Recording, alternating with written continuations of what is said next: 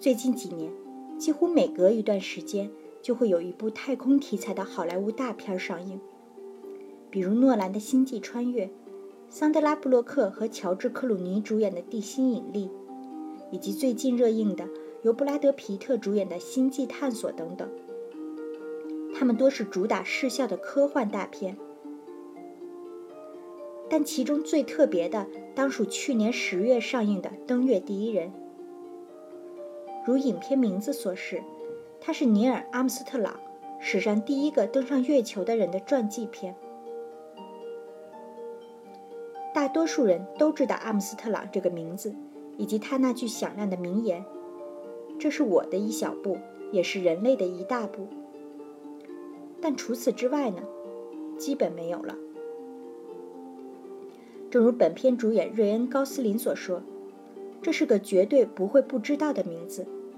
但他对人类的贡献也到此为止。”说到高斯林，这也是该片导演达米恩·查泽雷心目中阿姆斯特朗扮演者的第一人选。此前，查泽雷一直对歌舞有执念。爆裂鼓手让他一炮而红，之后的《爱乐之城》更是让他一下冲到了职业生涯的顶峰。其实，高斯林出演《爱乐之城》也是在和查泽雷商谈《登月第一人》时顺便聊到的。和之前的两部让其一圆音乐梦的电影一样，《登月第一人》也让查泽雷圆了自己的太空梦。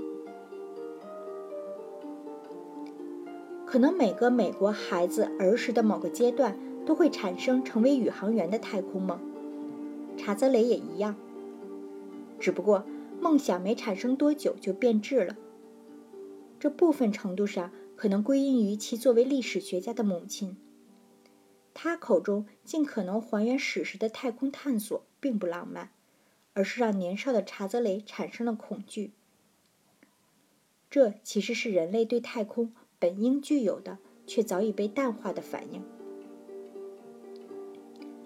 而詹姆斯·汉森写的《登月第一人》，尼尔·阿姆斯特朗的一生也是如此。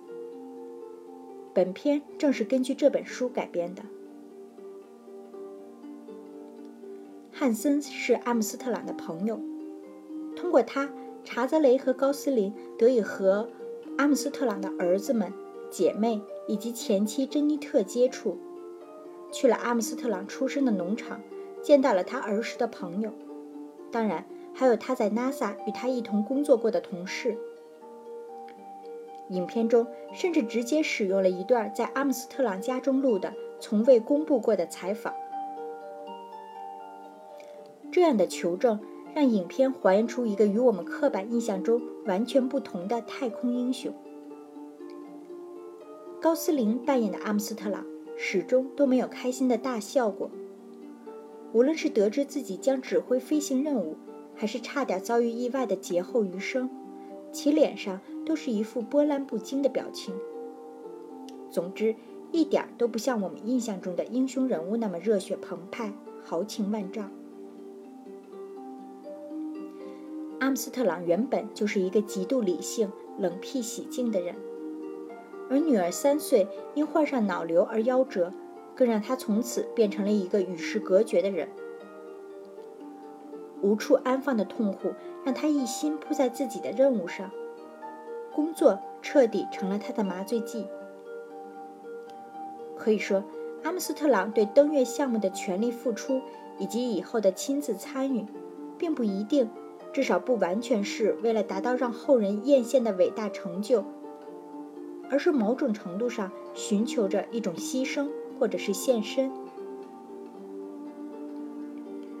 我们都知道，影片所处的时代正是冷战高峰期，美苏展开了疯狂的太空军备竞赛，而登月前，美国一直处于落后阶段，苏联已率先实现了把宇航员送往太空以及舱外行走的壮举。肯尼迪他上台后，发起了登月计划，举全国之力成立了 NASA。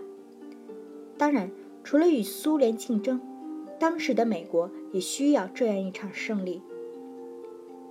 越战带来的伤痛还未平复，举国哀悼的肯尼迪被刺杀，黑人平权和妇女解放运动正处在最高潮。可以说，美国人对社会的不满已经积聚到了一个爆发点。然而，很长一段时间，登月计划似乎并不能起到鼓舞人心的作用，甚至会激化社会矛盾。在登月成功前，美国人时不时就会举行抗议 NASA 浪费钱让宇航员去送死的游行。不同于其他太空科幻片充满令人目眩的高科技装备，查泽雷根据史料考据发现，当时 NASA 产出的所谓科技产物就像高中生做的一样。说出来可能没人会相信，当时 NASA 里的工程师。大多是本科毕业一两年就进来的，比如指挥降落的分指挥官贝尔斯才二十五岁。影片中也有一个细节，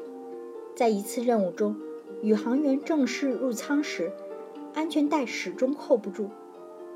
最后是工作人员找来一把瑞士军刀，从里面掏出一坨凝固的胶状物才解决。为了还原历史，查泽雷搭建了无数沾满油污的仪表盘和简易的按键设备，为的就是时刻提醒观众，在那个年代把人送上天是一件多么疯狂不靠谱的事儿。而事实也确实如此。影片中，阿姆斯特朗夫妻总是在一场场葬礼中穿行，前一个场景还在一起喝酒的三名同事。下一个场景就在阿波罗一号的一次例行测试时，因为指令舱突发大火被活活烧死。就连阿姆斯特朗最终登月的那次任务，在最后月球着陆的六十秒，也出现了危险警报。着陆舱下降速度过快，偏离了既定航线，处于一个深坑上方，且燃料快烧完了。当时地面指挥中心几乎认定阿姆斯特朗死定了，把给他妻子珍妮特的通讯盒切断，气得珍妮特大骂他们，不过是摆弄模型的小孩，根本掌控不了任何事情。当然，这一切都随着阿姆斯特朗在月球上踏出的那个坚实脚印而改而改变了。然而有意思的是，还原了那么多史实。影片却刻意忽略了人类登月最经典的一幕，即阿姆斯特朗在月球表面插上美国国旗的一刻。高斯林更是公开表示：“我认为我饰演的阿姆斯特朗当时并没有将自己视作一个美国英雄。”因此，这本这部本应宣扬主旋律爱国教育的影片，反而被贴上反美的标签。美国有参议员大骂这部电影疯了，钱是美国人花的，火箭和技术是美国人造的，宇航员也是美国人，这又不是联合国的行动。美国总统特朗普则呼吁美国人民抵制该片。